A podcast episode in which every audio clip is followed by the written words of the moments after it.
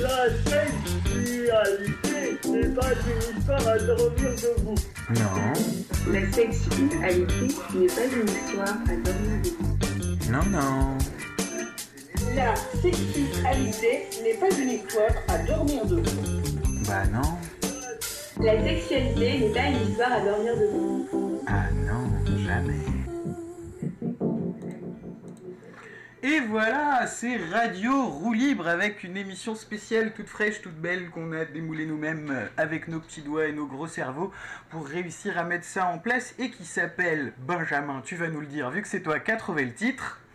La sexualité n'est pas une histoire à dormir debout. Voilà, donc bienvenue, on est assez nombreux pour parler de ce sujet très vaste puisqu'il y a tellement à dire et je pense que la première chose à faire c'est de présenter nos animateurs. Alors moi je vais faire dans l'ordre des fenêtres que j'ai, histoire de... Nous avons Ellie avec nous. Bonjour Ellie.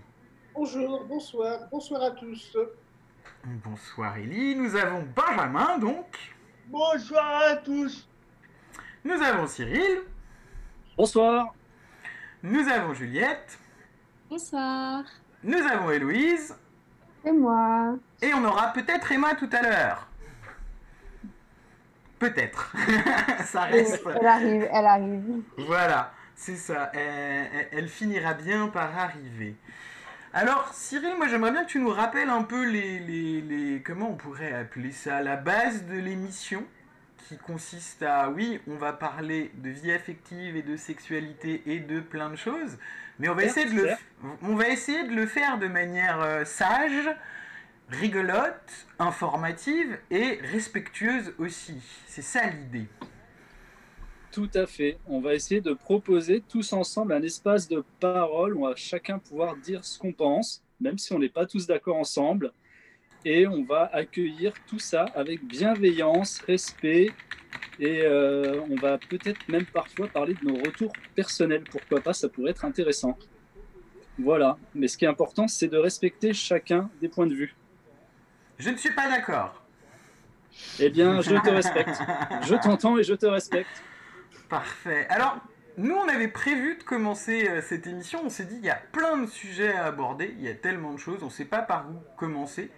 Et c'est vrai que déjà, en discutant entre nous, on a eu ce, questionnement qui est arrivé, qui était euh, bah, finalement la sexualité avec l'amour, sans l'amour, l'un avec, l'un sans l'autre, comment ça marche, on dissocie, on garde les deux, qu'est-ce qu'on fait? Voilà, ce qui nous a fait penser à ce thème euh, que Cyril a trouvé qui est... euh, il va nous le dire, hein Le thème de la journée, de la soirée plutôt, c'est sentiment versus centimètre. Tout Voilà. un programme. Eh oui, parce que chaque millimètre compte, voyons, c'est Eh bien, oui. c'est bien connu. Mais, mais, mais, mais, nous on était partis là-dessus et je vous rappelle que vous pouvez nous envoyer avant l'émission, parce que pendant on va avoir du mal à les lire, un petit mail pour nous poser des questions, ou partager un témoignage, ou nous dire ce que vous avez envie, que c'est bien ou pas bien ce qu'on fait. Et ce magnifique mail est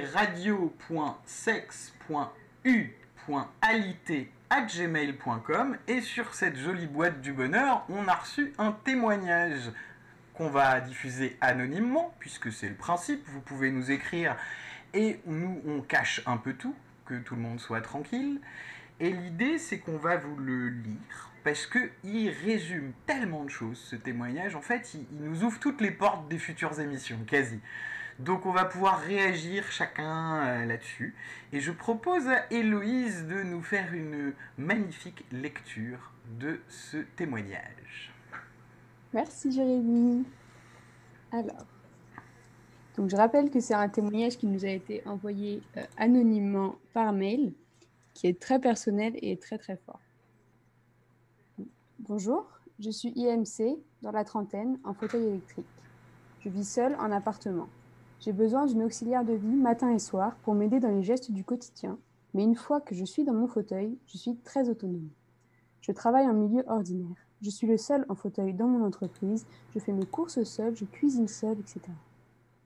J'ai été 4 ans avec une femme valide. Je n'ai que des copines et des partenaires valides. Bon, ça c'est fini, car mon handicap devenait trop difficile à vivre par rapport au regard que les autres avaient sur moi. Une belle femme comme ça, avec un handicapé, mais quel gâchis Voilà ce qui se lisait dans les yeux des gens qu'on croisait dans la rue. En revanche, toute sa famille, sans exception, m'avait accepté. Depuis cette rupture, qui fut très difficile à surmonter pour moi, j'essaye de faire des rencontres par le biais de sites ou d'applications de rencontres. Mais dès lors que j'évoque la paresse de mes guibolles, il n'y a plus personne. Ou bien c'est des messages du genre Tu es extrêmement gentil, à l'écoute, je te considère comme mon petit frère. Ça ne pourra donc jamais se conclure en histoire amoureuse, toi et moi. Ce rejet systématique d'une possibilité de vie affective avec moi fait que j'ai l'impression que je n'ai pas le droit de revivre l'amour. Pour pallier à cette détresse affective, je me suis rendue durant plus d'un an dans un club libertin. Et ça me permettait de combler ce manque de câlins et de vie sexuelle. Je me souviens de ma grande crainte la première fois que j'y suis allée. Est-ce que le gérant ne va pas se dire Sérieux Un handicapé ici, mort de rire? Mais en fait, c'est tout le contraire qui s'est passé. Il était à mes petits soins et même fier de parler de moi, avec mon accord bien sûr, à, à ses collègues d'autres clubs libertins d'autres régions. J'étais le seul en fauteuil à m'y rendre et les fans venaient, non sans crainte légitime, discuter avec moi et cela débouchait souvent sur un rapport sexuel.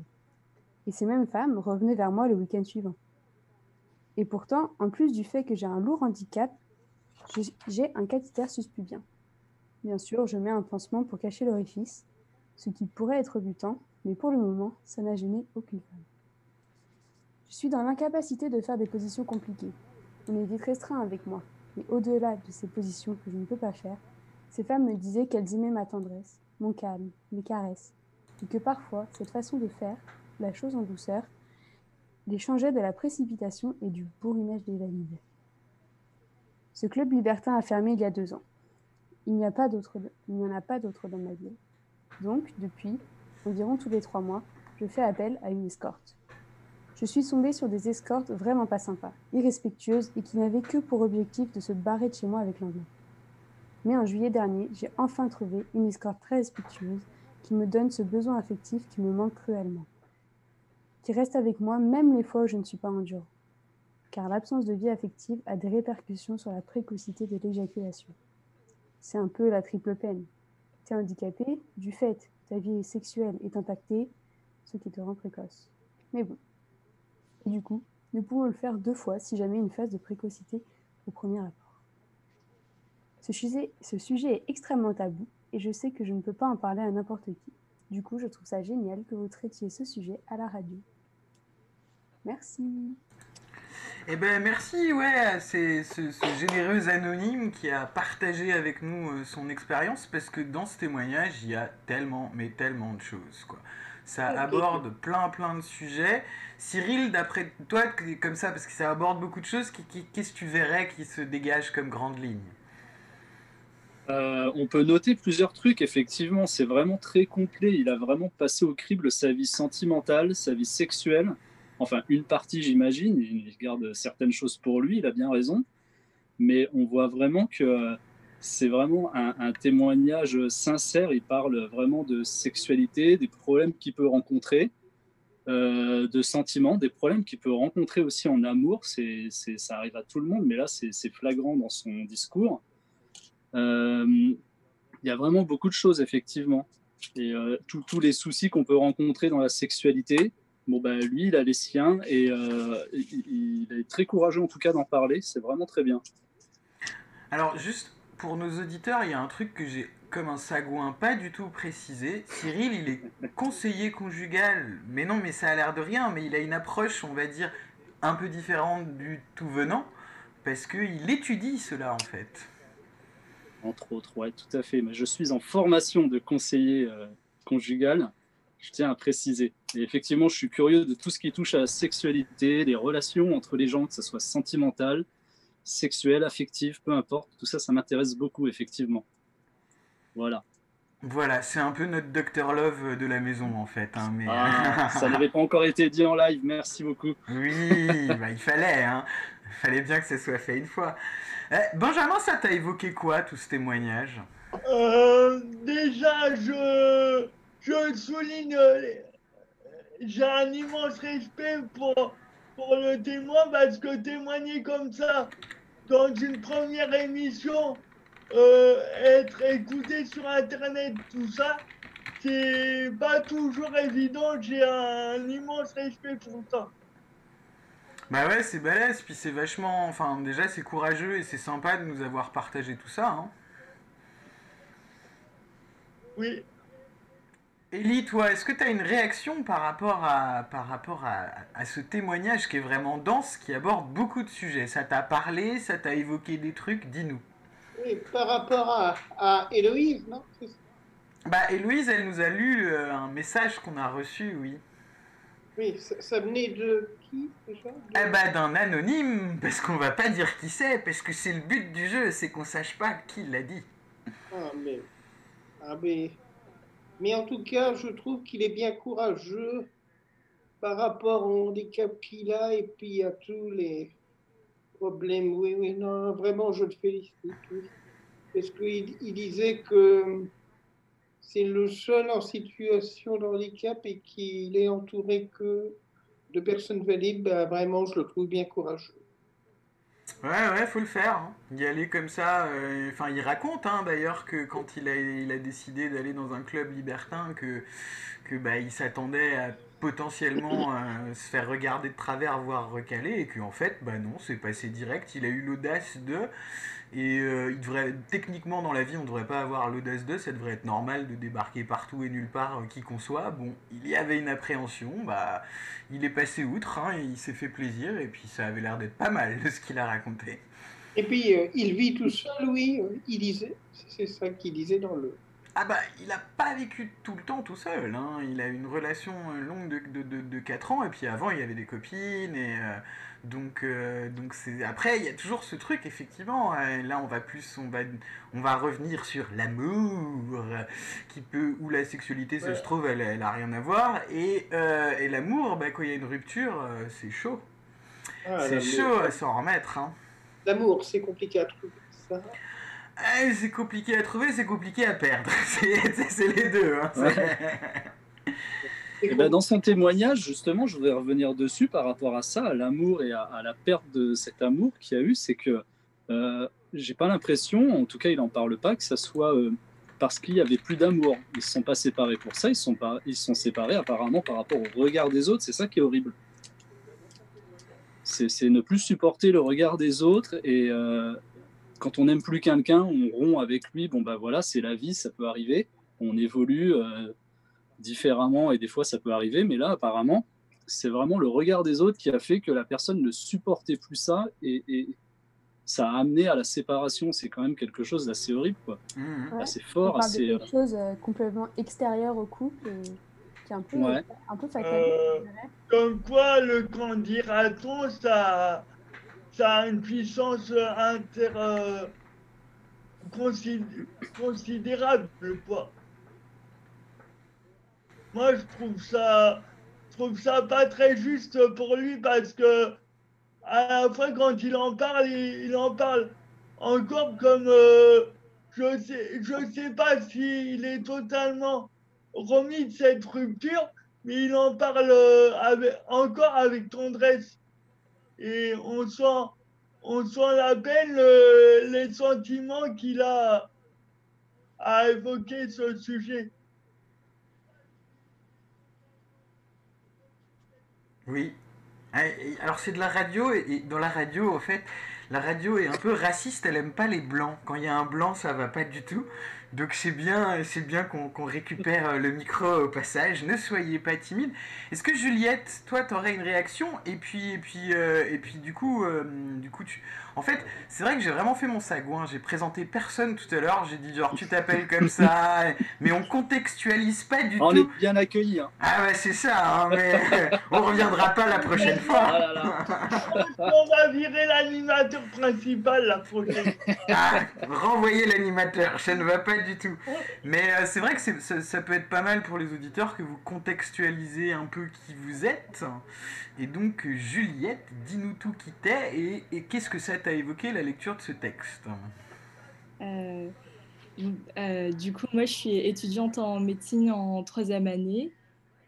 Et euh, bah, déjà, je tenais à remercier la personne qui a témoigné parce que vraiment, c'est un super témoignage, super complet. Et faut beaucoup de courage pour témoigner ce genre de choses qui peut être encore tabou.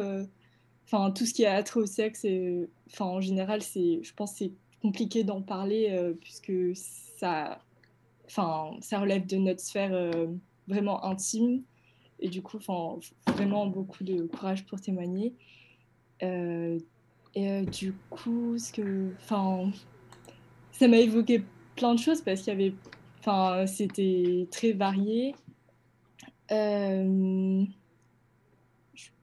Euh, je, pense que déjà, oui, comme on le disait tout à l'heure, euh, une rupture, euh, quand deux personnes s'aiment encore, c'est terrible. Enfin, oui, c'est vraiment terrible.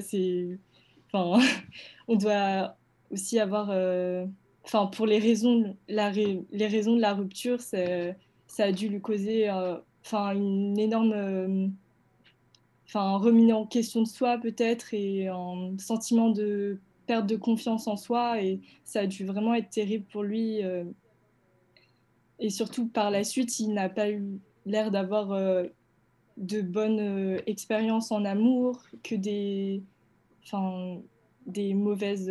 il n'est pas tombé sur les bonnes personnes et ça a dû être terrible pour lui.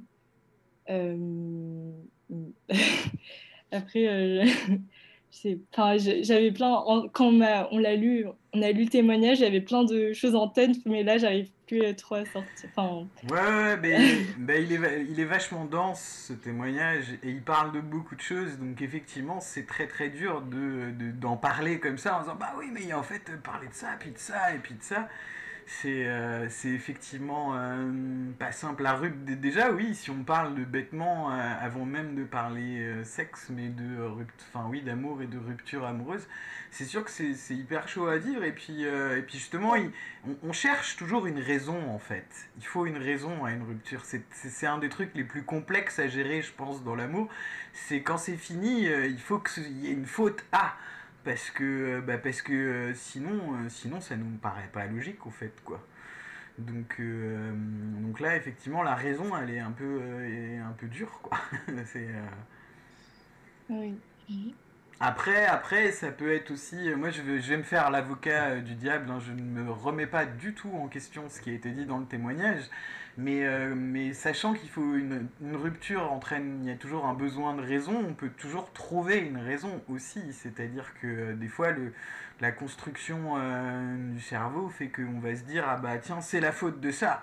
Alors qu'en fait, c'est pas forcément la faute de ça, mais on s'est dit que peut-être ça, ça donnait au moins une existence à la raison du truc. Je parle pas pour le cas du témoignage, je parle en général. hein. Je, je suis pas du tout en train de dire bouh, il nous a pas dit ça.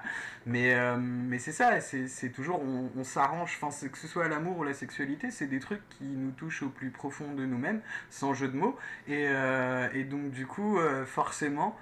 Euh, eh ben, le cerveau il turbine, il voit plein de choses et il y a des fois on se cache un peu derrière des choses. Je parle de ça, je dévie à fond euh, sur un autre truc et après on repart sur autre chose. Mais pareil, dans la construction du cerveau, il y a plein de. On va parler des garçons puisque c'est souvent eux qui sont incriminés, qui vont être justement. Il en parle dans son témoignage, il parle des bourrins. À un moment, il parle de. Il explique que justement dans le club libertin, eh ben, les, les femmes étaient était trouvé quelque chose chez lui qui était chouette, c'est qu'il il était beaucoup, il avait un rapport beaucoup plus tendre et beaucoup plus doux, alors que les autres hommes se comportaient vraiment comme des gros bœufs.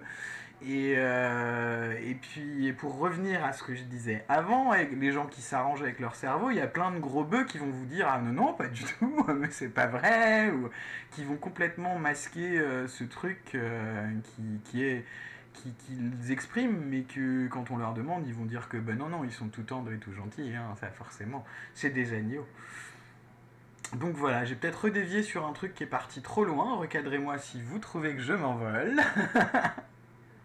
Euh, je pense, euh, euh, je pense euh, plutôt qu'il- que vu le courage qu'il a mis à rédiger son témoignage, à l'envoyer, euh, sur, à l'envoyer dans une boîte mail euh, vers une radio qui n'a, qui n'a que peu de temps d'existence, euh, à mon avis, il a mûri son témoignage.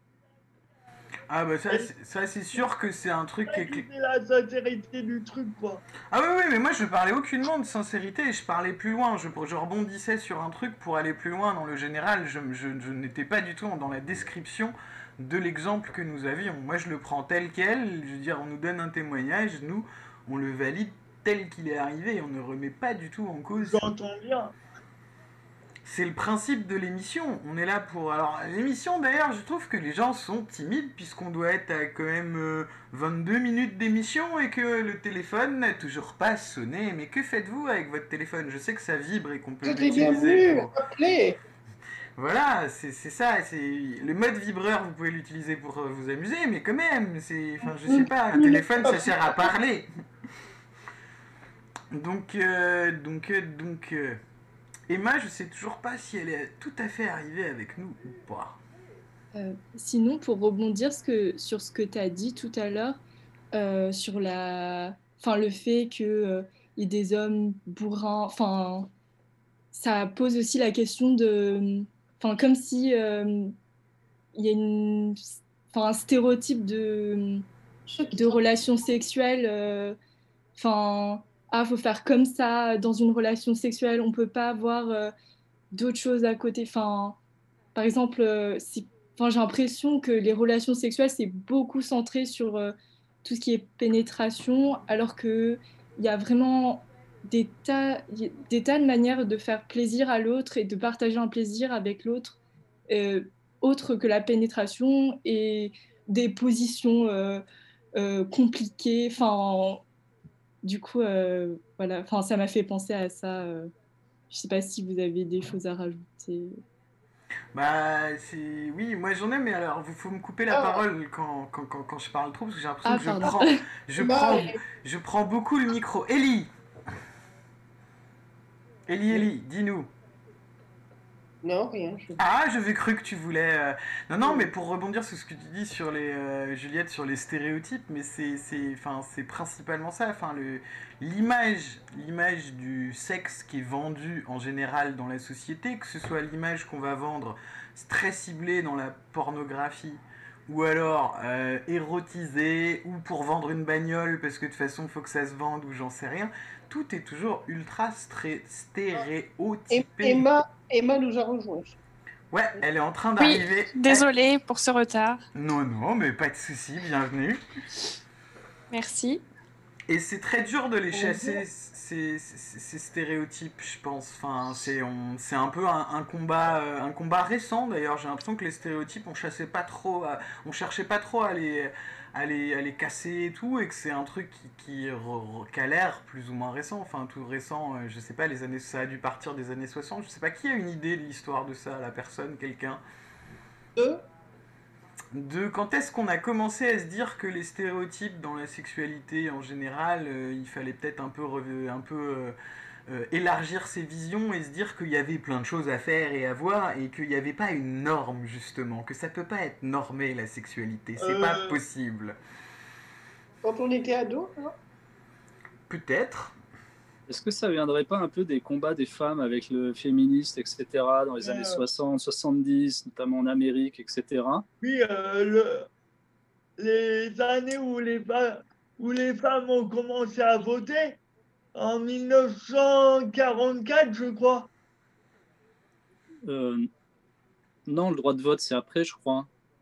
en, en 1946, avril 1946, je crois. Possible alors. Mais oui, c'est clair que les, les- les féministes ont dû, euh, ont dû vouloir. L'émancipation, ouais. Elles ont dû vouloir faire bouger les lignes, comme l'APF, c'était son slogan, bouger les lignes. Donc on aime bien faire bouger les lignes. Je pense aussi tout ce qui est toute la communauté gay aussi a dû un peu pousser pour faire euh, bouger les stéréotypes, puisque euh, c'était une communauté qui, il y a euh, un paquet d'années, même encore hélas maintenant, mais avant c'était encore plus compliqué. Enfin, ça rentrait pas dans la norme justement, et on leur, on leur disait bien haut et fort en les montrant du doigt. Moi, je pense qu'il y a. Enfin, après, c'est un, point de vue qui est très personnel, mais peut-être que vous partagez. Enfin, oui, c'est ce que je disais tout à l'heure. Je, je ne conçois pas de normes en sexualité. En fait, ça peut pas être normé, la sexualité. C'est un truc qui vient de soi et qu'on fait tout seul ou avec quelqu'un d'autre, voire plusieurs autres. Donc, c'est un rapport de soi-même avec les autres. Ça peut que être, je sais pas, très. euh, hum, unique. chacun a son, sa vision et sa conception du truc. On peut pas avoir un truc avec une norme que c'est carré et que si on, ça rentre pas dans la norme, ça ne va pas. C'est pas, c'est pas concevable. Mais je pense que ça a été euh, imposé et inculqué aussi euh, euh, depuis des années, notamment par euh, bah, toute l'éducation religieuse qu'on a eue dans notre pays où, euh, où le sexe ne servait qu'à se reproduire. Donc finalement, euh, papa dans maman, quoi. Mhm. Je pense que ça peut venir de là aussi. Hein. Ah, clair, on, oui, a, on, a, on a banni certaines pratiques, euh, certains euh, liens, etc., qui pouvaient exister.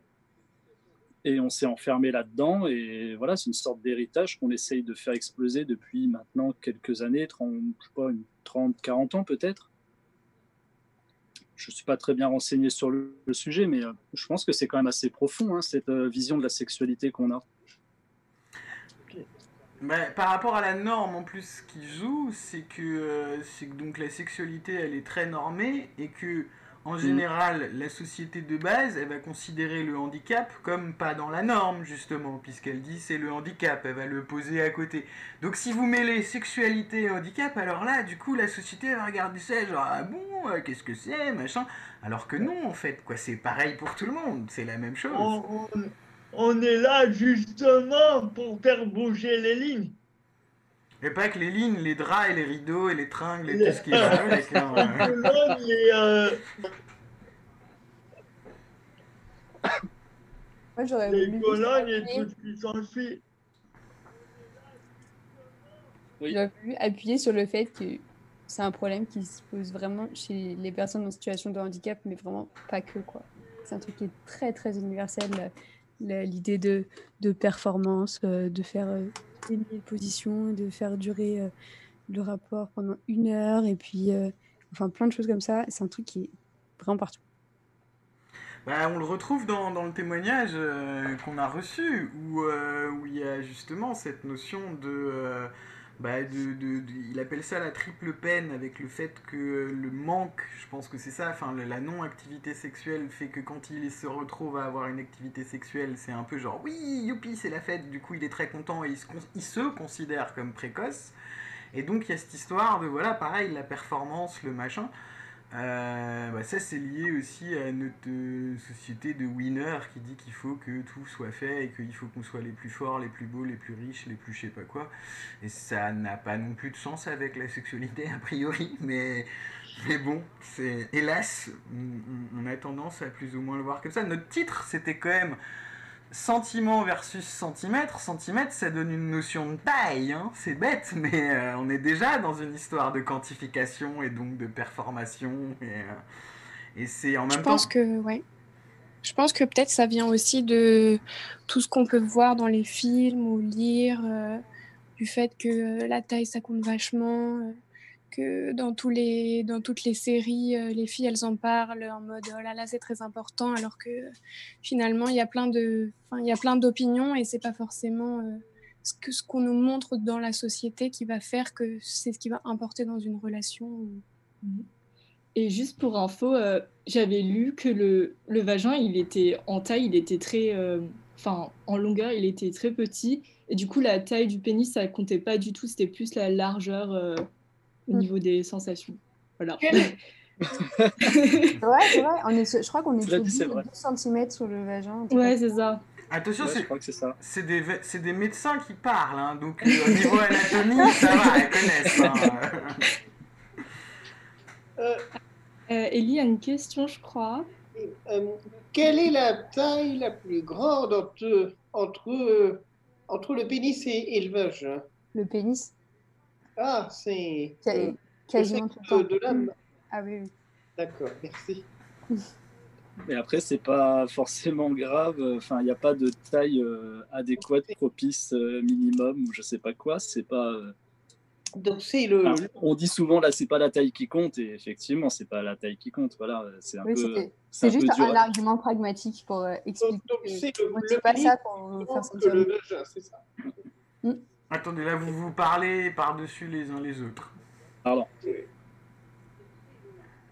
C'est juste un argument qui était un peu plus pragmatique pour dire euh, on ne dit pas juste euh, la taille ça sert à rien pour, pour euh, rassurer les gens et tout, c'est que il y, a- il y a aussi un- il y a aussi un argument euh, anatomique euh, point barre, quoi. Ça sert à rien, c'est la même chose. Et C'est ça. en plus, il y a d'autres façons de le faire. Donc c'est doublement débile de parler de juste de taille. Bah, moi, Et je. puis je suis pas. Euh, Je suis pas, pardon. ok, je suis pas concerné, mais j'imagine que, euh, enfin, t'es un mec ou t'es une nana euh, homo, hétéro, peu importe, tu tombes devant euh, un mec qui a un truc de 45 cm, enfin, ça doit quand même faire vachement euh, presque peur, quoi. J'ai envie de dire, Euh, tu vois, c'est pas rassurant non plus. euh. Enfin, il y, y a- il y a ce côté-là où, euh, enfin, tout le monde veut euh, avoir euh, super un gros sexe, etc. Mais, euh, mais, mais est-ce que c'est un nécessaire? Et deux, est-ce que, euh, enfin, est-ce que c'est pas, euh, pas en- je sais pas, est-ce que c'est vraiment nécessaire en fait? Bah, Est-ce que ça fait vraiment fantasmer les filles Ah ou ouais, les non. mecs quand ils tombent devant euh, le super sexe euh, genre énorme, tu vois, le truc, waouh. De- C'est de la science, tout ça. C'est de la science. C'est de la science, mais en plus, elle est pas exacte. Dans ta question, moi, Cyril, je dirais, eh ben, je répondrais oui et non. C'est-à-dire que je pense qu'il y a des gens, il y a des gens qui, qui fantasment à fond sur le fait de se dire, je vais rencontrer un partenaire qui a un énorme sexe et c'est leur truc et leur machin. Comme il y a des gens que ça effraie totalement et que voilà, c'est, il y a de tout en fait. La, enfin, je pense que, hum, ouais, c'est ça, il y a toujours ces histoires de normes et donc de euh, bah, le voisin. On, en- on revient sur euh, cette histoire d'amour qui s'arrête à cause du regard des autres. Et la sexualité, c'est pareil, il y a beaucoup de choses qui sont liées au regard des autres. C'est un truc qu'on fait en général pas devant tout le monde, mais on peut. Il y a des gens euh, qui aiment bien ça. Mais en général, ça se fait pas trop comme ça. Mais quand même, quand on va en parler, bah, du coup, on va le montrer aux autres. Donc. ça se trouve, il y a pas, il y a des fois une, comment on peut dire, le discours qui est différent entre la réalité et ce qu'on va dire aux gens, parce qu'on se positionne. On va faire le gros macho alors qu'en fait on est tout gentil, tout cool. Mais, euh, mais avec ses copains, on va dire ah ouais, non, moi je suis le plus fort et tout ça. Enfin, Mhm. Il y a plein de trucs comme ça. Donc effectivement, euh, pour l'histoire de la taille et puis euh, de euh, et oui, ça pourrait faire peur, bah, les gens, ça pourrait, je crois, aussi les faire triper. Hey, C'était ma question tout à l'heure, oui. Ah, Mais je crois qu'il faut pas se mettre là. Pardon. tu veux prendre la parole peut-être?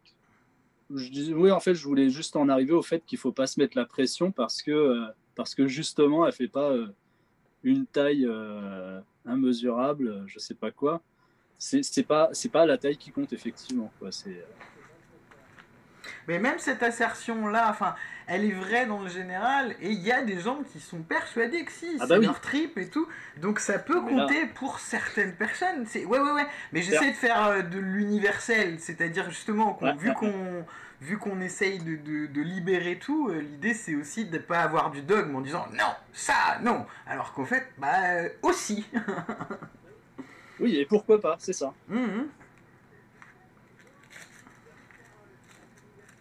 N'y a pas de vérité en soi. Quoi. Bah sur euh, sur ouais sur un sujet tel que euh, ou l'amour ou la sexualité ou les deux mélangés ou les deux à côté euh, franchement euh, non je crois qu'il n'y a pas vraiment de vérité hein. il y a chacun la sienne mais euh, Après, je pense que si on est angoissé par rapport à ça, on est complexé par rapport à ça, dans toute relation, euh, enfin, faut pas du, enfin, faut pas du tout hésiter à en parler avec la personne, parce que communiquer, c'est vraiment euh, la clé euh, d'une relation, quoi. Enfin, Ouais, et sur, euh, oui. Tu, tu voulais dire quelque chose, Benjamin? Ouais, ex- exactement, ouais, je suis d'a- je suis d'accord avec toi. Le, le premier tabou qu'il faudrait faire tomber, à mon sens, c'est euh, c'est de pas avoir euh, une vision, si je puis dire, sexualisée euh, de la personne handicapée. Parce qu'on dit, euh, on voit tout de suite une personne handicapée, dès qu'il s'approche pour draguer, on voit tout de suite l'histoire sexuelle derrière qu'on pourrait avoir ou pas d'ailleurs. mais euh, c'était quand, quand tu dis on la voit sexualisée ou asexualisée justement Euh... ben, ju- juste, justement, on la, on la voit euh, comme euh, quelqu'un, comme quelqu'un de, de lubrique, capable de penser qu'au sexe. Mais la personne handicapée a aussi envie de, de construire, de, d'avoir des sentiments, de construire une histoire avec quelqu'un, tout ça.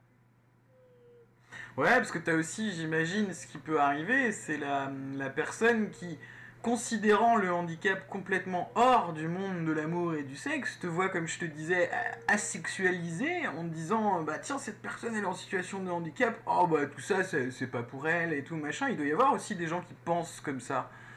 Ouais. Une histoire de relation amoureuse, oui, peut-être, qu'elle a envie de construire cette personne avec l'autre. Ben ouais. Mhm. Et Benjamin, lui, il nous pointe le fait qu'effectivement, il y a des fois des gens, ils, ils vont- ils vont ranger une personne en situation de handicap comme étant directement euh, quelqu'un hyper, euh, genre, avide de sexe, genre, ah, il en peut plus, le pauvre, ou elle en peut plus, alors que, bah non. Avec la langue qui traîne par terre, n'exagérons rien quand même. Parce que si, si la langue traîne par terre, après on roule dessus. Alors, euh, C'est pas pratique. Disons qu'au niveau du goût, c'est pas génial. Alors après, si tu veux l'utiliser pour faire des c'est trucs pas sexuels. pratique. Cyril, je te voyais lever la main. Est-ce que tu voulais intervenir ou c'était juste un geste de tiens, ça me gratte? Non, c'était genre je me grattais le crâne. Mais euh, je peux, oui, je peux quand même prendre la parole. Il y a un truc, euh, il me semble qu'on a lu dans la, que j'ai repéré dans la lettre qu'on a lue, c'est que euh, et à un moment il dédramatise vachement en disant euh, que de temps en temps, euh, voilà, quand il, y a une longue période sans sexualité, il peut être, il peut être un peu plus précoce qu'à d'autres moments. Et il dédramatise en disant bah c'est l'occasion de le faire deux fois quoi. Je trouvais ça super drôle. Enfin, tu vois, il y a aussi ce côté, bah, il- il- voilà, ça arrive, ça arrive, mais il faut savoir comment réagir par rapport à ça, ne pas, ne pas se mettre martel en tête, euh, rebondir un petit peu, et puis euh, regarder son ou sa partenaire, et puis se dire, bon, bah, euh, voilà, et puis rigoler ensemble, et puis de suite, ça casse des murs, ça dédramatise, on repart sur autre chose, ils vont délire. J'ai trouvé ça super. euh, Ouais, ça reste de la communication. Vraiment. Bien sûr, il faut dédramatiser. Si. Moi, je- mon principe, c'est que la sexualité, c'est pas grave en fait. Peu importe ce qui se passe, c'est pas grave. Tant que tout Ah. le monde est OK. Ah, alors, alors, alors, tu, tu mets le point sur, un, sur quelque chose, c'est c'est- effectivement, en soi, c'est pas grave, mais ça peut entraîner des, des, des- des- Il peut y avoir quand même, comme tu dis, de la gravité. Il y a le consentement, Bien sûr. ça peut donner des enfants, il y a des maladies. C'est ce que je disais. Tant que tout le monde est d'accord et que ça se passe bien, enfin, tu vois qu'il n'y a pas de, de soucis médicaux ou etc. De, il faut faire attention, il faut se protéger, c'est normal, bien sûr. Mais ça doit rester aussi un moment de, un moment sympatoche, quoi. Il faut essayer que ça soit un moment sympa, parce que euh, parce que la vie elle est déjà assez compliquée comme ça, et, la sexualité ça devrait et il faudrait essayer que ça reste quelque chose, un bon moment qu'on passe ensemble avec euh, X personnes, peu importe. Même, même une personne, soi-même, il faut que ça soit sympa. Et, euh, voilà, il a dédramatisé en disant bah, c'est pas grave, on a recommencé. Bah oui, bah c'est, je trouvais ça super. Très bon réflexe, très bonne euh, façon de voir les choses. C'est, Et- bien. euh, mais Oui, faut, Benjamin. euh, faut que l'histoire se finisse bien pour pouvoir dédramatiser, euh, cicatriser tout ça. Euh, il faut avoir vachement de recul par rapport à, ce- à cet échec. Ouais, mais de quel échec tu parles là Plus d'un échec amoureux? Parler de la Euh, ouais, séparation. un échec amoureux parce que, en fait, c'est parce que, c'est parce que sa copine ne, su- euh, ne supportait pas le regard des autres, euh, quel gâchis, en di- qui disait quel gâchis, tout ça, elle gâche euh, sa vie. Des phrases qu'on entend si souvent, euh, euh, si, s'ils ont décidé d'un commun accord de se quitter, euh, tout de se quitter bons amis, ça va bien, mais euh, si, si, lui son, si la personne handicapée souffre, c'est pas une bonne chose non plus. Ouais, Si elle carrément. souffre de- Pardon Si elle souffre de. Euh, euh, si, elle, si, elle, souffre de la rupture euh, qui, a été engendrée par, euh, euh, sa copine qui qui supportait plus le regard des autres, tout ça, euh, le candidaton, pas, euh, c'est pas évident pour lui, quoi. Bah non, non, mais il y a plein de trucs pas élégants qu'on essaye de changer ça, de faire changer Ouais. les esprits, mais c'est pas simple. Changeons, changeons les mentalités, c'est ça. C'est ça qu'il faut faire en fait. Parce que euh, moi, je serais plutôt d'avis à, à laisser dire les gens tant qu'on tant qu'on s'aime, euh, tout va bien. Ouais, c'est, effectivement une bonne solution, mais tu sais, c'est pesant le regard des gens, parce qu'ils te le rappellent à chaque fois, ils te le remettent dans la tronche, ils appuient bien, et puis ça ressort des Bah, fois. Euh, faut encore que côté du répondant pour euh, répondre, euh, euh, pas sortir. Il y a des fois, on peut avoir envie de sortir une banderole je l'aime et je vous ennuie, quoi. Euh, et il y a des fois des gens, euh, des gens qui sont timides et qui se laissent bouffer par euh, les mentalités des, des autres, quoi.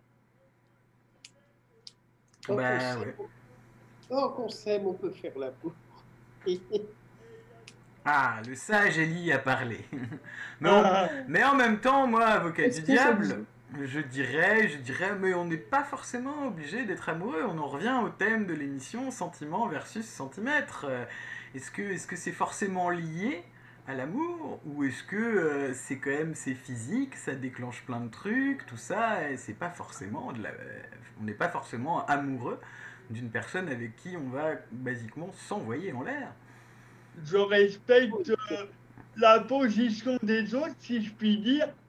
Euh, mais euh, voilà, moi, euh, moi, je pense que- qu'il faut plutôt du sentiment d'abord.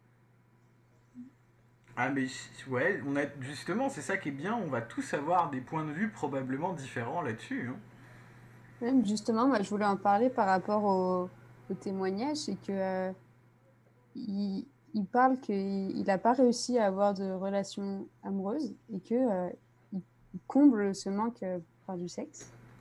Mais d'un côté, on va dire qu'il il le remplace, mais en même temps, ça n'a pas l'air de lui suffire. Donc, euh, c'est vrai que c'est une, question à se poser de savoir est-ce que ça suffit le sexe ou pas. Ah, est-ce que. Ah, bonne question, est-ce que ça suffit? Je sais pas, c'est, c'est quelque chose. Moi, ouais, j'aurais tendance à dissocier, mais, euh, mais c'est que moi. Donc d'autres avis. Moi, je pense comme toi, Jérémy. Après, euh, ça dépend si euh, dans la relation sexuelle, euh, il parlait d'une relation où, en fait les escortes lui apportaient pas mal d'affection et certaines autres où il n'avait pas d'affection. Et donc c'est vrai que, pour moi, c'est compliqué quand t'as pas d'affection parce que c'est quand même important dans une relation de d'avoir d'échanger, d'être à l'aise pendant pendant l'acte et après. Donc euh, pour moi, en fait, euh, bah, des sentiments, c'est... Enfin, du moins pas forcément des sentiments, mais que la personne se soucie de toi un minimum, je pense que c'est important. D'autres avis? Mm. ah, Faites pas vos timides, parce que déjà les auditeurs ils font leur timide, ils appellent pas. Euh. Alors... Oui, oui, on s'ennuie un peu, oui. On n'a pas de message sur le Discord ou je sais pas quoi là? Alors, le Discord, eh ben, j'ai beau- où. Le, le Twitch, Ben, on, on a des salutations, mais on n'a pas de questions à proprement parler, ni de réactions. euh, c'est bien déjà si on a des salutations. C'est bon. Mais euh, de, de la mère de Jérémy ou Ah non, ça va être compliqué. Pour qu'elle pour qu'elle me salue, si tu veux, faudra, euh, faudra qu'elle se recompose de ses cendres et tout, ça va être hyper compliqué. Pardon, Oh non, mais non, mais il y a absolument aucun souci, il n'y a pas de tabou, il n'y a pas de problème, je t'assure. Et d'abord, il ne faut pas forcer l'autre personne à avoir un sang- une relation sexuelle si elle n'est pas d'accord, car cela peut être du viol. euh, Ah bah, Et il faut pas être forcé non plus. Oui, aussi, oui, t'as raison. ah, ça marche dans les deux sens. Hein. Mais ça marche aussi avec les sentiments. hein. Imagine, euh, imagine Benjamin, je te dis Ah, je suis fou amoureux de toi. Et toi, t'es pas du tout amoureux de moi, mais tu vas pas te forcer à être amoureux de moi. hein. C'est pareil, ça marche dans l'amour. Bon. Bah ouais. Euh, moi, moi, je suis partisan de le dire quand, quand je suis pas amoureux de, de quand je suis pas amoureuse. Euh, ah, pardon. Quand euh, je rembobine. Quand je ne suis pas amoureux de quelqu'un, je j'ai la franchise de le dire. Bah ouais, ouais, il vaut mieux. c'est- On en revient à la communication, du coup. Ouais, la communication. Mais dans, dans ouais, si on revient au, au témoignage par rapport à notion de centimètre, centimètre, et euh, ce, qui, ce, qui, ce qui met en avant le témoignage, c'est un peu, bah, ça reste donc un métier. Une escort girl, c'est son boulot, du coup, il, lui, il s'attendait à des choses, et peut-être que les gens, bah, ils faisaient juste le strict minimum. euh, Euh, que- c'est- pareil si, si les escortes euh, travaillent pas le week-end ou pendant les vacances, euh, ah, j'en sais rien. Elles, elles peuvent aussi avoir des, Ah bah, avoir des priorités autres que, que le bonheur de leurs clients des fois. ah, ça doit jouer aussi. Faire passer leur bonheur, per- euh, faire passer le- leur bonheur personnel aussi. Après, il parle de, il parle de les contacter euh, une fois tous les trois mois, donc je pense qu'il peut attendre le, wi- enfin, la semaine si elle travaille pas le week-end.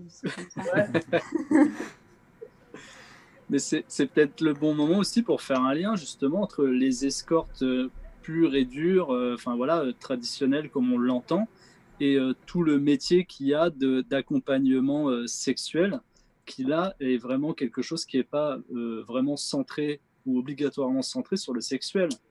Si je ne me, si je me trompe pas, euh, pour avoir vu quelques reportages, euh, les accompagnants sexuels sont aussi là pour euh, amener de la douceur, des caresses, des câlins, ce genre de choses que un ou une escorte plus traditionnelle euh, ne fera pas.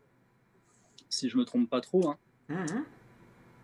Bah, je pense que c'est l'idée, ouais, ouais, il y a même justement, rien que dans le nom aussi, c'est un truc que les gens ont tendance à oublier, mais, mais le nom c'est accompagnement sexuel, Euh, un truc que je pense les gens pensent pas forcément, euh, le Pékin moyen qui, qui, qui est pas, enfin voilà, qui côtoie pas du tout le, handicap et qui ça lui passe totalement au-dessus, ça peut être aussi quelqu'un qui vient aider deux personnes qui physiquement auraient bah, des difficultés à pouvoir se rapprocher, à pouvoir... euh, et qui viendrait aider à ce que ça puisse se, se passer. Mais peut-être qu'une relation sexuelle réconforterait l'autre quand l'autre n'est pas bien. Oh oui, sûrement. Ah oui, oui, bah, oui, oui, ça fait du bien par où ça passe, hein, ça. Ah, ça, ça relaxerait. Oh, Mais on ne fait pas ce genre de choses pour faire plaisir à l'autre. hein. C'est important de le rappeler quand même. ah, et pour quelle raison Bah, on ne fait pas, on fait pas de la sexualité juste pour faire plaisir à l'autre. Il faut qu'on en tire aussi du plaisir. il faut que l'autre soit d'accord, oui. Ah oui, Mais toi aussi. d'accord. Oui, oui, oui. Bon, je vois que tout le monde est d'accord. Ah, attends, attends, j'ai pas, j'ai pas dit mon dernier mot, moi. Attends, je reprends ta Ah, phrase. On fait pas de la sexualité pour faire plaisir à l'autre, mais si soi-même c'est son plaisir de faire plaisir à l'autre, Oui. ça Mais- peut aller Dans le loin. sens se forcer, dans le sens se Ah oui. forcer à faire. Voilà. oui, sans- oui, sans forcer l'autre. Mais peut-être qu'à l'autre, ça lui ferait plaisir si l'autre demande à Ouais, mais si, ton partenaire il te dit euh, Oh, allez, euh, moi j'ai envie, euh, je suis stressée, euh, machin, faut pas que tu te dises Bon, ok, ça va l'aider à se déstresser. Oui, oui, non. Ou alors, tu peux lui dire viens, on va se déstresser ensemble. On, on va faire.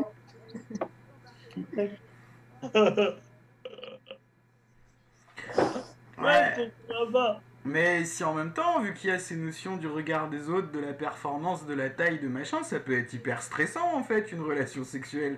Parce qu'on a peur, parce qu'on sait pas comment on va s'y prendre, parce que l'autre, comment il va réagir. C'est pas si des fois déstressant que ça, hein.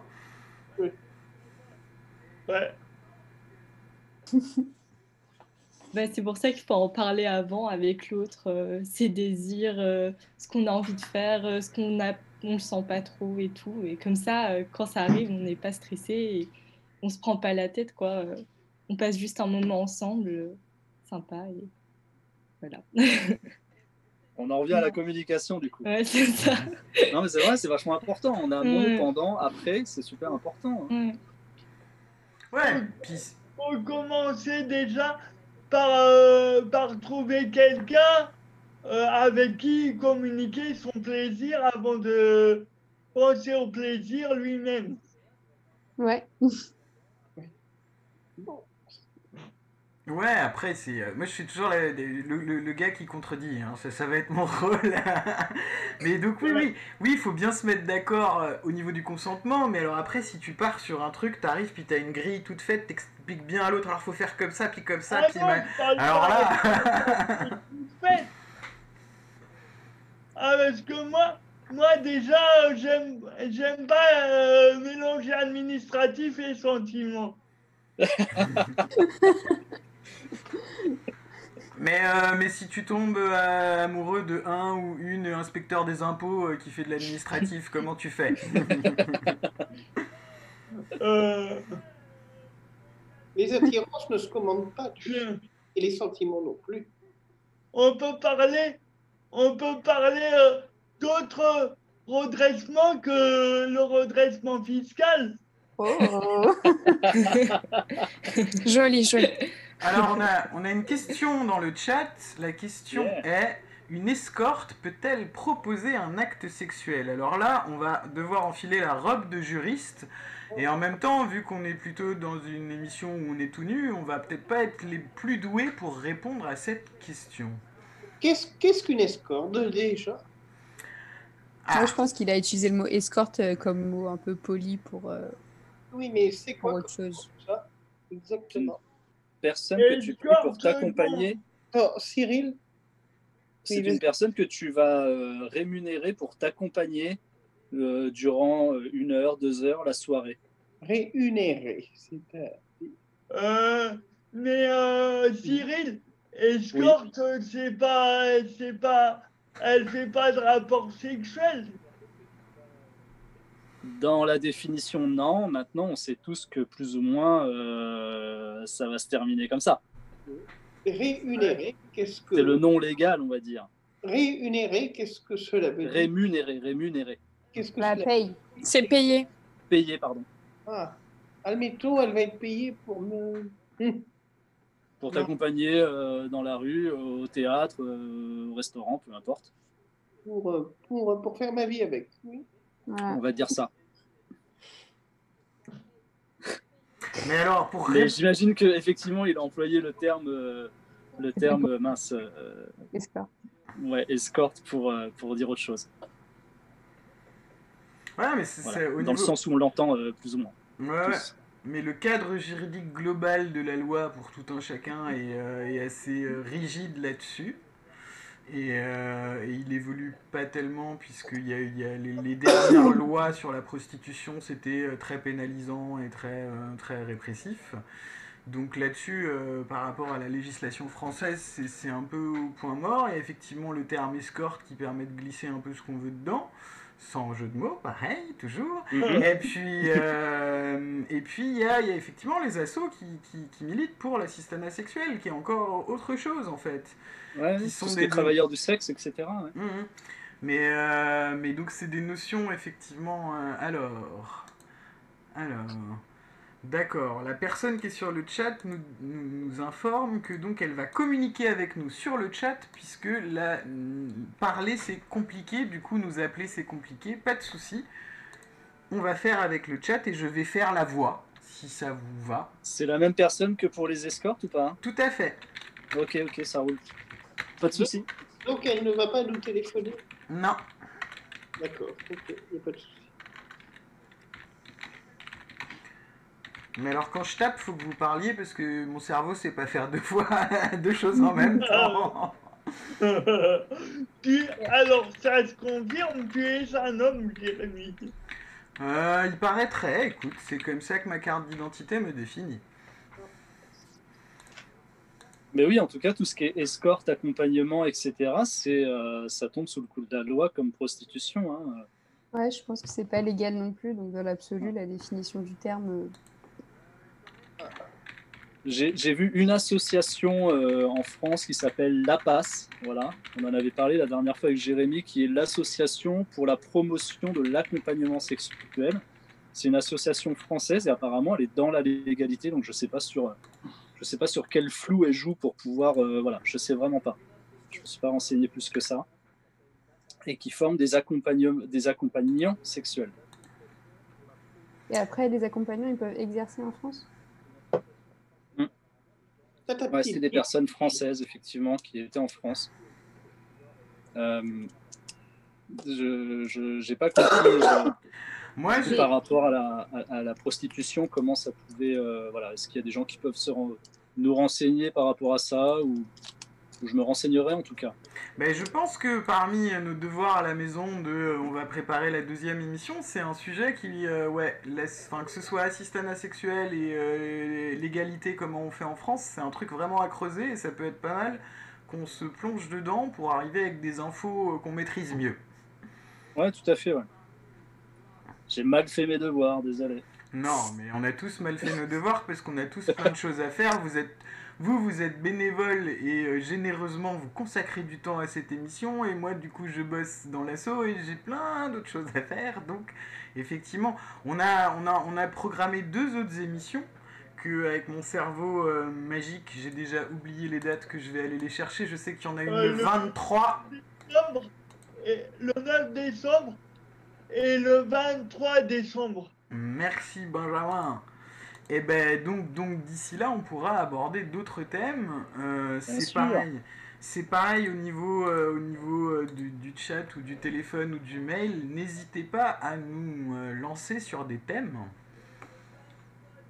Alors. Alors, on nous a envoyé un lien sur le chat, mais donc c'est en Suisse romande, et donc faut passer la frontière, les montagnes et tout ça. Mais, euh, mais en France, on est un peu plus dans le flou.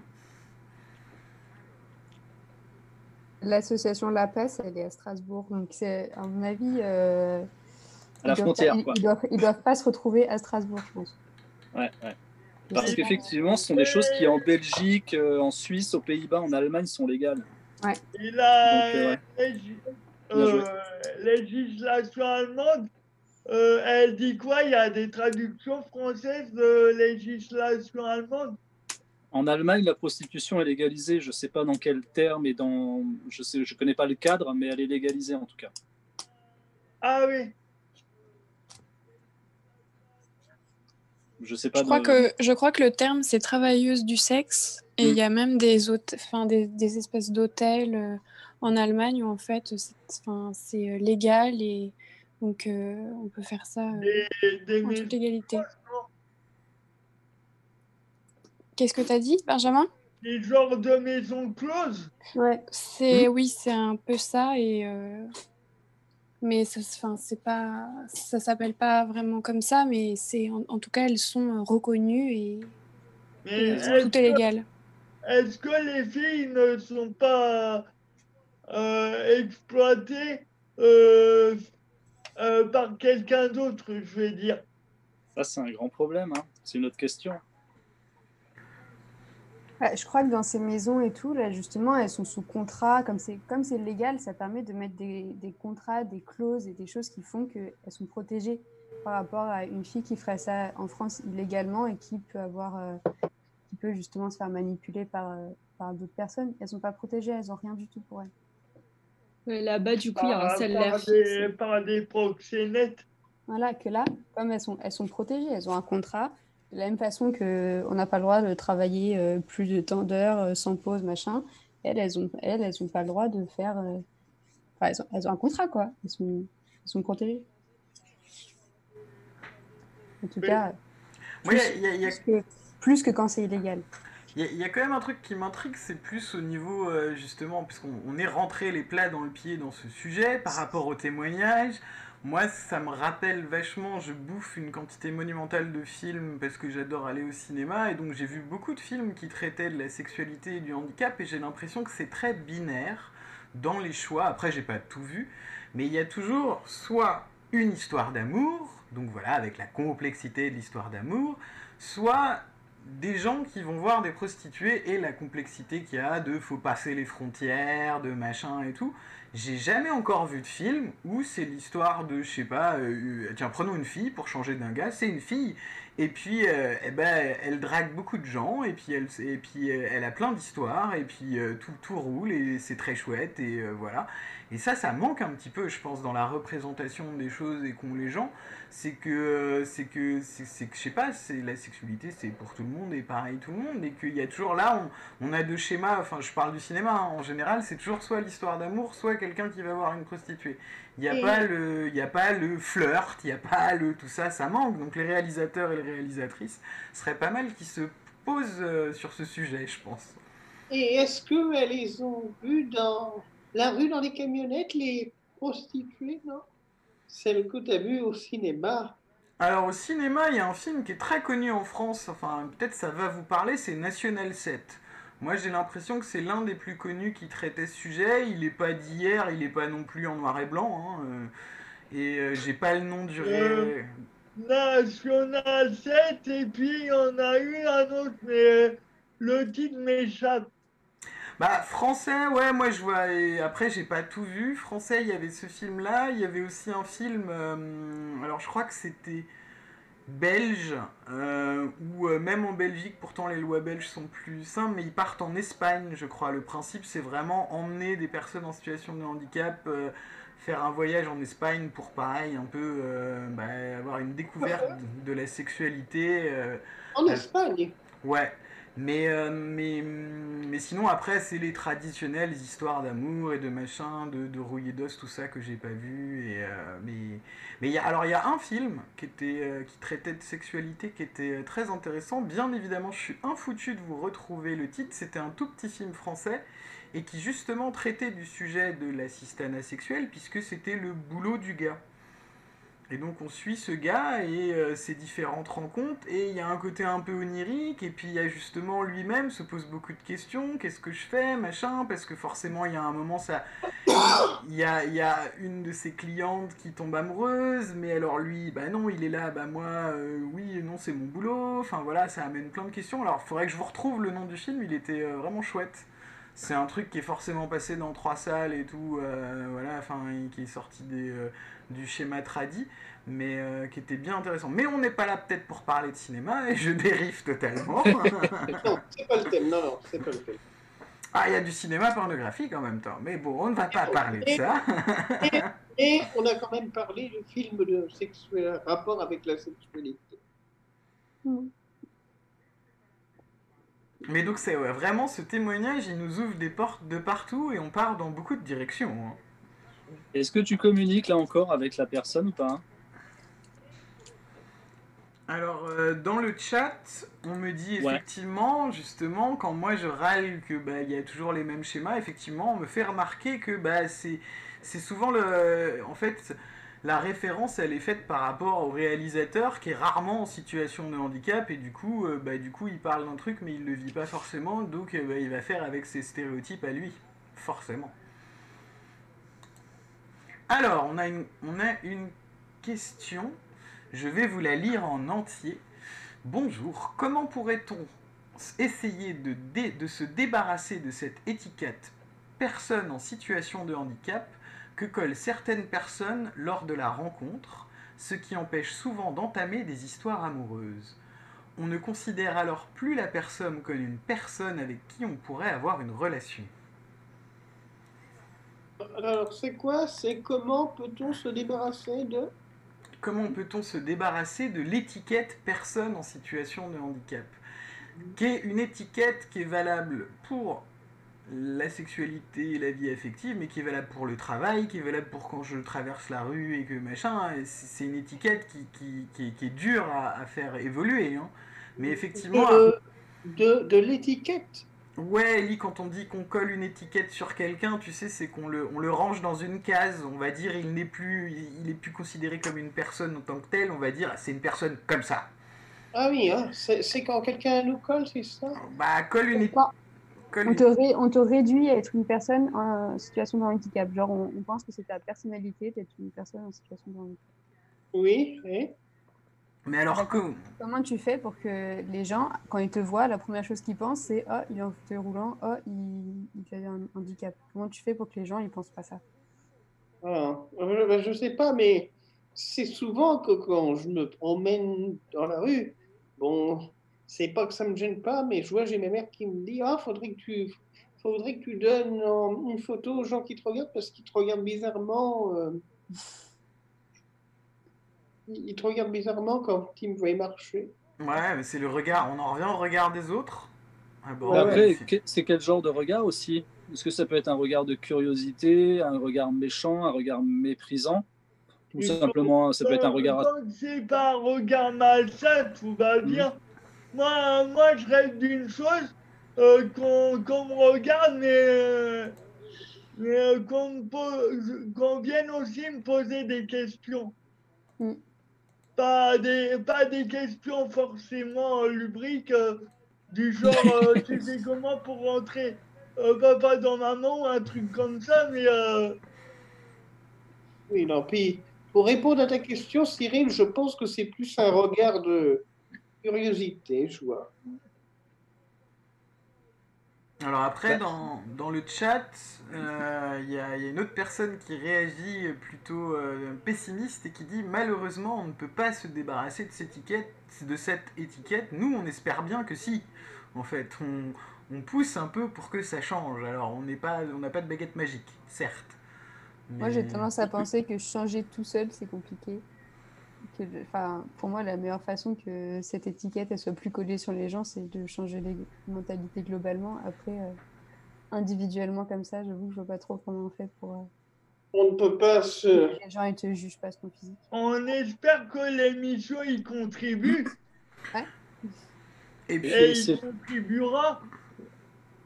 Et c'est peut-être aussi aux gens de vouloir voir autre chose dans la personne que simplement euh, s'arrêter à ce regard-là. quoi. Oui, mais dans ce cas, comment, comment, tu, euh, comment tu peux faire? Euh, Tu sais pas, tu sais pas euh, faire de la sensibilisation, d'accord, mais tu sais pas précisément ce que pense la personne euh, et euh, et tu peux pas, tu peux pas tu peux pas avoir le bon propos en fonction du point de vue de la personne.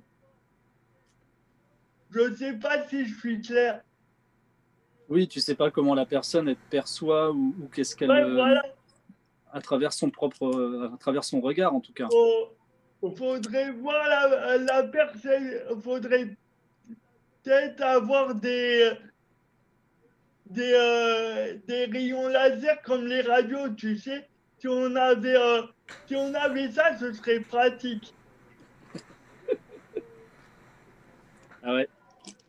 Ouais, après moi je rebondis pour je rebondis parce que là c'est c'est une notion assez l'étiquette, elle est elle est globale en fait sur le handicap, c'est vrai, c'est pas que pas que pour l'amour et la sexualité, c'est vraiment euh, pour tout. Mais euh, quand je rebondis sur l'histoire de la curiosité, effectivement, je me dis qu'il doit y avoir des gens aussi que parce qu'on on a tendance à dire oh là là une personne en situation de handicap ah non euh, pas moi et tout je, je, n'irai jamais faire des trucs sexuels avec parce que si parce que ça il peut y avoir des gens par contre qui se disent bah au contraire euh, ça doit être différent ou ils l'envisagent de manière différente et ça peut peut-être du coup euh, bah, leur donner envie d'aller voir Comme dans le sketch de, de Roland McDan, c'est pas moins bien, c'est différent. Oui si tu veux tu, euh, tu connais ce, ce sketch-là? J'ai jamais vu, mais je vois l'idée. non, mais ça, la, la- la curiosité, ça joue aussi. Après, ça peut limite dévier, du coup, dans un truc presque, parfois, on- on- je vais mettre malsain, mais avec des méga guillemets, parce que qu'est-ce qui est sain, qu'est-ce qui est pas sain, je sais pas. Mais euh, il y a des gens qui peuvent avoir une attirance pour euh, justement le handicap, par exemple, parce que dans leur tête, on en revient à cette Bien histoire de, de bourrin et de machin, ils vont se dire j'ai l'ascendant, c'est moi le plus fort, je pourrais en faire ce que je veux, puisque l'autre, physiquement, il n'est pas à 100% comme la société le con- considère comme ça, donc, euh, donc je vais me sentir plus fort, et ça peut créer des trucs un peu euh, dangereux des fois quand même, faut faire gaffe à ça aussi. Hein. Ou le syndrome du sauveur, à l'inverse. hein. Je vais prendre soin de lui ou je vais prendre soin d'elle, euh, je vais être là pour lui, pour elle, euh, c'est moi qui vais tout lui faire, etc. hein. Oui, puis c'est euh, c'est quand même une pratique qui est pas du tout euh, que là-dedans. Je veux dire, les, les, les relations, il y a un dominant, un dominé, c'est relativement courant et c'est pas forcément lié. enfin, c'est même souvent pas du tout lié à un handicap quelconque. Après, Non. bien sûr, ça peut être hyper dangereux, hyper malsain, mais pas forcément obligatoirement. Ouais, ouais, mais ça peut. euh, alors, je reviens avec mon, mon- mes bobines de cinéma, et en plus, mes souvenirs ils sont très lointains. Mais euh, par exemple, Crash de Cronenberg, qui est, euh, qui est quand même, on va dire, plus mainstream que les petits films dont je parlais tout à l'heure. euh, Il y, a, y a ce truc, il y a ce rapport au corps qui a été, qui a été bah, sous. hum, comment dire. Euh, ah. Ouais, voilà, ou, euh, ou voilà, qui est pas le corps, on va dire, normé comme d'hab. Et il y a une fascination pour ça, avec en derrière euh, sûrement une histoire sexuelle, c'est clair. Là, j'ai, là, j'ai paumé tout le monde. Je crois que personne n'a la ref, alors. Ah, dans- t'es parti dans le cinéma intello, là, on t'a tous Ah non, mais Cronenberg crash, les enfants, ça passait même euh, à l'UGC ou je sais pas quoi. hein. Bah, non, non, je connais pas. En 87. non, non, j'étais pas si vieux que ça, c'est pas vrai. Pas né. On doit avoir à peu près Euh, le même âge, donc, euh, 87, vieux, merci pour moi. Hein. 87. Non, vous êtes- Je suis 86. Vous êtes, vous êtes vraiment médisant euh, parce que j'en garde quand même. C'est ça, j'ai un souvenir flou et tout, mais je sais que je l'ai vu au Max Linder, donc je devais être encore en banlieue, donc probablement au lycée, donc ouais, euh, fin 90. Ouais. C'est pas nous. Oui, oui, les- oui. n'était pas nés, nous. Non, désolé. En tout cas, Ne dans, chambre pas sur l'âge, merci. en tout cas, dans, dans les commentaires qui, qui suivent, il y, a- une personne qui est vraiment d'accord avec, euh, avec le syndrome du sauveur, effectivement. Donc je sais pas si c'est un vécu ou si c'est vu de l'extérieur, mais donc c'est vraiment quelque chose qui, arrive, et je dirais pas souvent, mais en tout cas, il a été, la personne a été témoin de ça. C'est quelque chose qu'on voit souvent dans des relations un peu bancales. Euh, Là, on peut sortir du, des relations euh, euh, sur le thème du handicap, mais on peut aller sur des relations sur euh, des femmes euh, maltraitées ou des, des- des gens euh, alcooliques euh, qui sont en couple et, et le l'autre personne n'a qu'une envie, c'est de le sauver. quoi. C'est vraiment ça, c'est le syndrome du sauveur. hein. C'est euh, pouvoir prendre en charge, euh, se dire qu'on va faire changer l'autre, se dire que sans nous, elle est rien, cette personne, qu'on est là pour elle, etc. C'est vraiment ça, ouais. Et je pense que ça se transpose dans le thème du, du handicap. Mais ils vont nous faire peur, ils vont nous sauter. Comment? C'est un, peu- c'est un peu la dérive, le J'ai dit alcooliques, ils vont nous faire peur, ils vont nous sauter dessus. Non, je disais qu'une personne euh, qui est en, en couple avec euh, une autre qui a euh, des problèmes d'addiction, peu importe, euh, elle peut avoir envie, effectivement, euh, inconsciemment, de la sauver, de l'aider, de qu'elle aille mieux. De... Voilà. Mais personne ne saute sur personne pour l'instant. hein. On est tous très sages. Euh, non. Si ça peut rassurer nos auditeurs, on est tous chacun chez nous. Donc euh, on peut pas se Voilà. sauter dessus, ça va pas être possible. Nous, on a l'image, tout le monde est habillé, tout va bien. hein. Je veux dire, euh, Euh, pour pour l'inst- euh, pour l'instant, on est, on est sage, on apprend à se connaître. La communication pour l'instant communication euh, verbale ou non. ah bah les, prochaines émissions vont être encore plus croustillantes. Hein hein Je mets sur le handicap.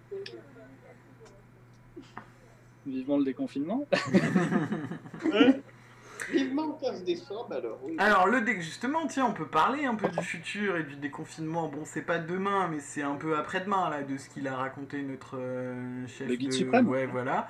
Donc, euh, donc, euh, donc, euh, à, la base, à la base, cette émission, elle est partie du fait qu'à Paris, on, et avec les Solid Up, on, montait, on avait monté un groupe de parole. Donc, qui était en présentiel, où on était les uns à côté des autres réunis dans une salle pour parler justement euh, de vie affective et de sexualité. Et là, on l'a porté sur la radio, mais quand on va pouvoir déconfiner, euh, je pense qu'on va essayer de mélanger les deux, c'est-à-dire d'avoir un d'avoir à la fois le groupe en physique pour les gens qui voudront venir, on fera ça à la délégation, et en même temps on sera connecté sur internet et via la radio pour qu'il y ait le plus grand nombre de gens qui puissent y participer. Donc ça c'est un peu dans le, dans le futur. Je fais du teasing. Ouais, ça serait cool que ça soit en live et que les gens puissent venir nous voir, ouais. Bah ouais ouais mais ce sera c'est le but de quand on pourra euh, refaire des choses en délégation plus simplement euh, moyennant un protocole euh, sanitaire tralala tout ça tout ça Ouais. Mais c'était le plan A, effectivement. donc euh, donc bah, c'est to be continued et y a, il y a un format anonyme dans la radio qui est sympa aussi, je pense, pour beaucoup. ah, c'est- Un peu combiné, c'est bien. C'est sûr que c'est sûr que effectivement que ce soit nous envoyer des témoignages par mail totalement anonymisés ou appeler au téléphone, si vous appelez, vous êtes aussi anonyme, on va pas vous demander votre prénom et votre carte d'identité. Donc euh, alors il y a la voix qui est reconnaissable, c'est sûr, mais soyez pas timide quoi, et vous pouvez aussi utiliser le téléphone et euh, ou carrément ne pas timide du tout et dire bonjour, je suis machin et c'est moi et je me présente. Faites comme vous voulez, vous sentez-vous libre en tout cas. Oui. La boîte mail, peut-être, on rappelle l'adresse? La boîte mail que je connais pas par cœur parce que j'ai un tout petit cerveau qui retient pas grand chose.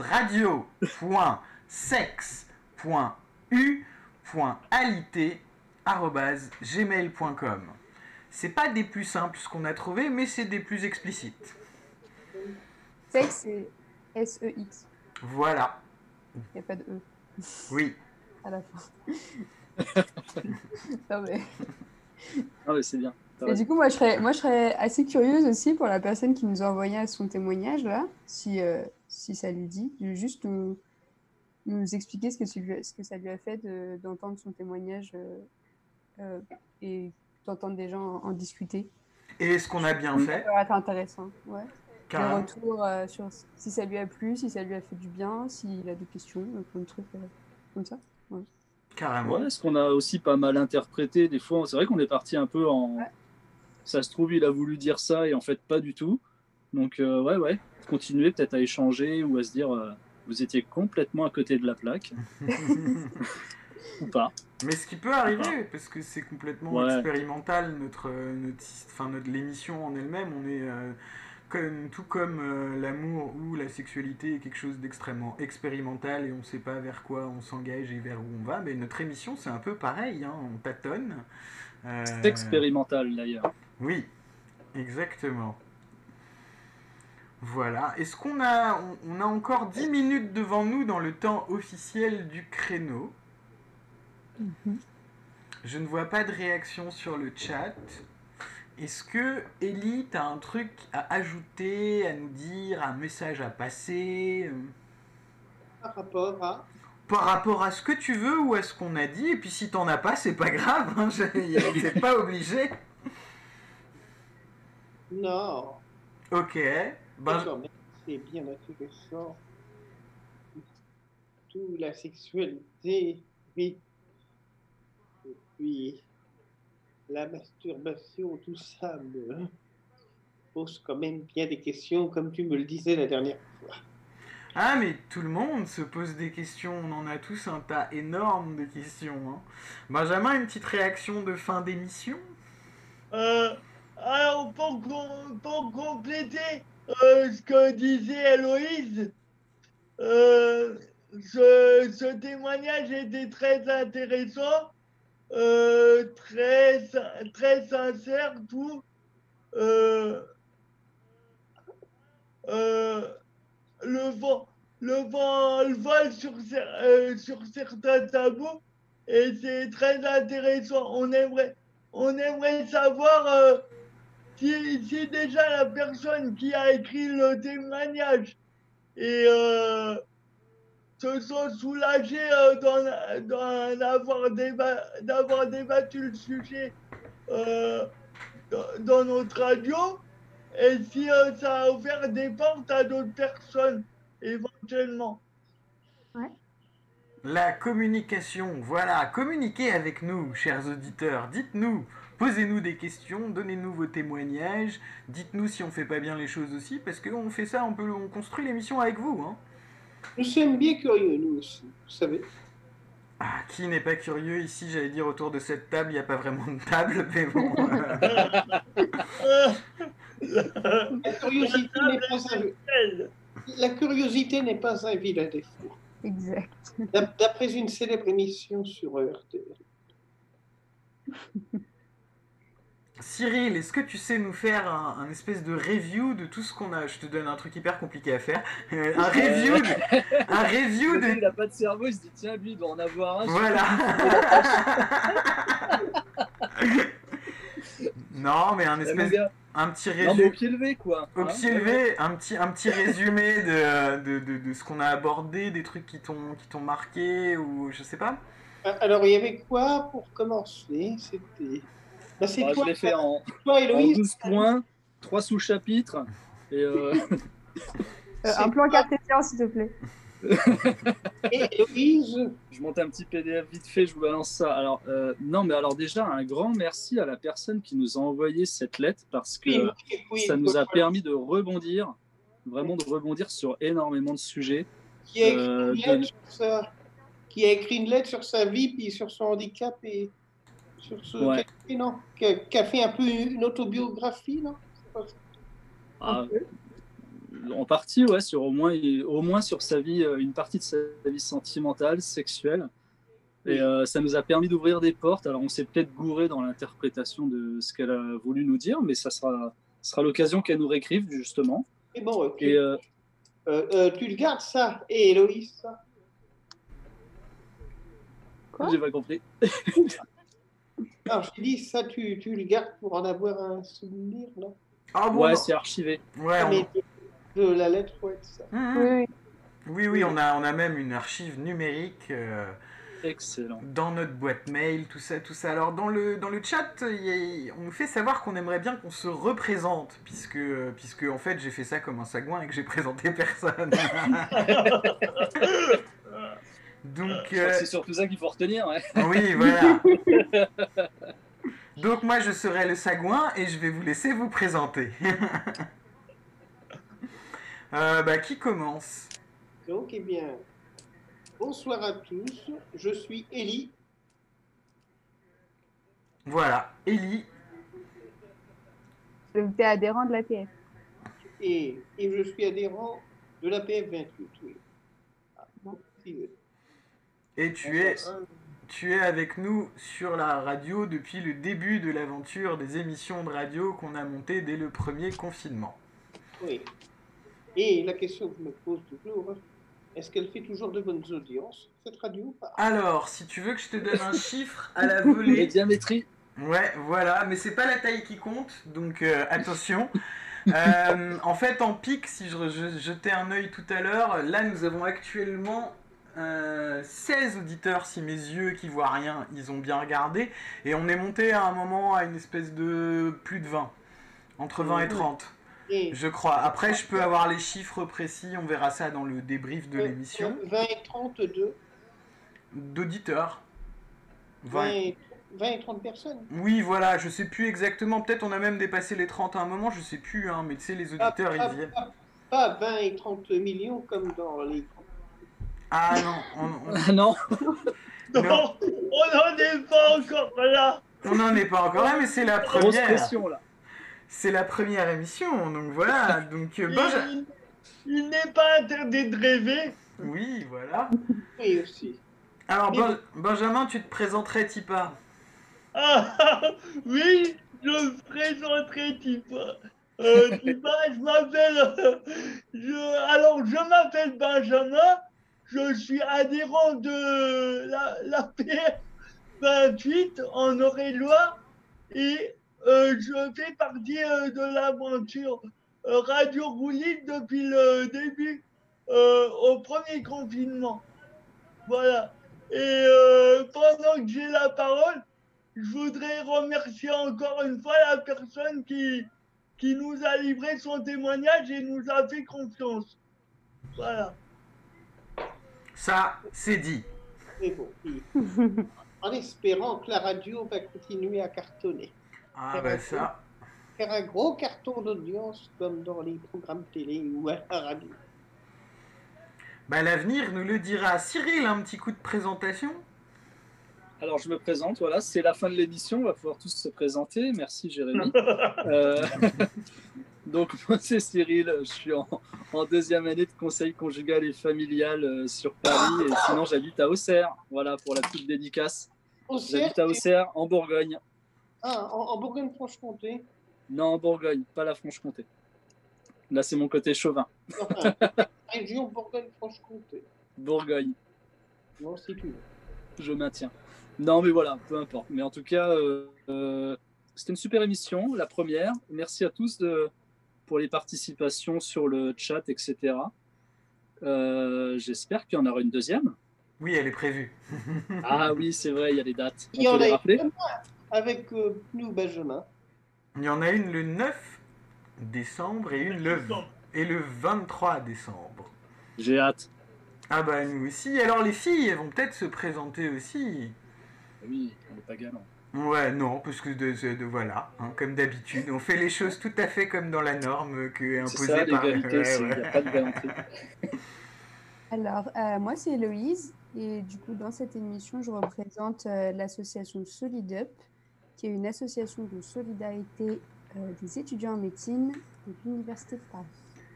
Voilà, on a plein, plein de, plein, plein de missions, euh, dont euh, celle-ci, qui est euh, le groupe de parole ou la radio euh, tournée sur le sexe. Voilà. Un vrai lieu de rencontre et d'échange, la radio. Oui. Alors, euh, bonjour, bonsoir plutôt. Euh, moi, c'est Emma et je suis adhérente euh, à SolidUp euh, avec Héloïse et Juliette. Euh, voilà, on a été, euh, on a été super euh, contente de pouvoir faire cette émission avec vous, euh, d'entendre le témoignage qui était euh, intime et courageux et, et ça nous a, ça nous, ça nous fait aussi penser euh, à des choses sur nos propres vies. euh, et finalement, tout est universel. Donc, merci, à, merci à la personne qui a écrit. Bonsoir, moi c'est Juliette, étudiante en médecine aussi, adhérente de SolidUp. Et euh, je suis tout à fait d'accord avec euh, tout ce qu'a dit euh, Emma. Et voilà, bah, merci de nous avoir écoutés merci pour cette émission, pour avoir participé. Et, moi, je rappellerai d'ailleurs qu'avec les SolidUp, on fait pas que de la radio. Les, les SolidUp, il y a des bénévoles de SolidUp qui viennent nous aider sur un atelier loisir qui est convivialité et jeux de société au sein de la délégation de Paris. Euh, on va bosser avec eux sur l'annuaire de lieux de soins accessibles, faut qu'on se cale. Et donc on a plein de projets ensemble pour faire des trucs avec euh, donc un partenariat APF France Handicap SolidUp et c'est chouette. Et oui, s'il faut que je me présente, donc je suis le goujat, le- la personne qui, qui, qui, euh, qui ne présente pas les gens, qui, euh, qui, qui, qui fait les choses pas bien. Et je suis voilà, je suis Jérémy de la délègue de Paris et je fais le technicien qui appuie sur les boutons pour que ça passe dans le tuyau. Et voilà. Et on est parfait dans le timing. Il est, il est genre. Comme euh, ça, il la délégation. Voilà. On est tout parfait dans le timing, il est euh, 18h31. Je vous propose de rendre l'antenne. On se retrouve le 9. Avant, bien sûr, il y a d'autres émissions de radio, donc n'hésitez pas à checker votre mail parce qu'on vous envoie tous des mails pour vous dire you. Benjamin Bah, moi, je sais que alors, deux têtes comme ça, vu que je n'ai pas de cerveau, deux têtes comme ça, je sais que le, Pardon. le 3, on a une émission spéciale sport. Non, avant, avant le 3, il y a une émission spéciale Centre Val de Loire sur euh, la place du handicap dans la famille. Eh ben, c'est Euh, c'est et je la présenterai donc avec Ellie. euh, avec Ellie, avec euh, Annie, notre représentante régionale, et avec Michel, qui est du Cher, et dans Familial. Bah cool, donc voilà, plein de rendez-vous pour nos auditeurs et nos auditeurs qui communiquent avec nous sur le chat Et de vous Twitch. la parole, je vous ai vengé. Voilà mais, euh, mais moi je voulais parler des auditeurs qui nous écoutent et qui et auditrices, oui c'est vrai. Et, euh, et non genrés et non binaires. et, euh, et, et donc, euh, donc en fait on a des merci beaucoup qui, qui sont sur le chat. Et ben merci surtout à vous Ah, parce que cool. l'émission en fait elle fonctionne avec vous principalement. C'est avec l'interaction qu'on peut avoir avec vous, avec les sujets que vous amenez, avec les questions que vous posez, avec les témoignages que vous nous donnez. Donc n'hésitez pas à vous faire entendre par le chat, par le mail, qu'on peut encore à nouveau rappeler radio.sex sans e, e.u.alité@gmail.com par le téléphone, donc euh, je rappelle le numéro, mais bon, en fait c'est une suite de chiffres et l'émission elle est terminée, donc le numéro on vous le rappellera partout par mail, donc ça sert à rien que je me lance là-dedans. Et euh, mais voilà, ouais, ouais, merci à vous aussi de, bah, de faire que l'émission existe en l'écoutant tout simplement et en participant avec nous, quoi. Et je vous souhaite une très bonne fin de soirée. Je vais actionner le jingle et nous allons nous quitter. Merci. La sexualité n'est pas une histoire à dormir debout. Non, La sexualité n'est pas une histoire à dormir debout. non, non. La sexualité n'est pas une histoire.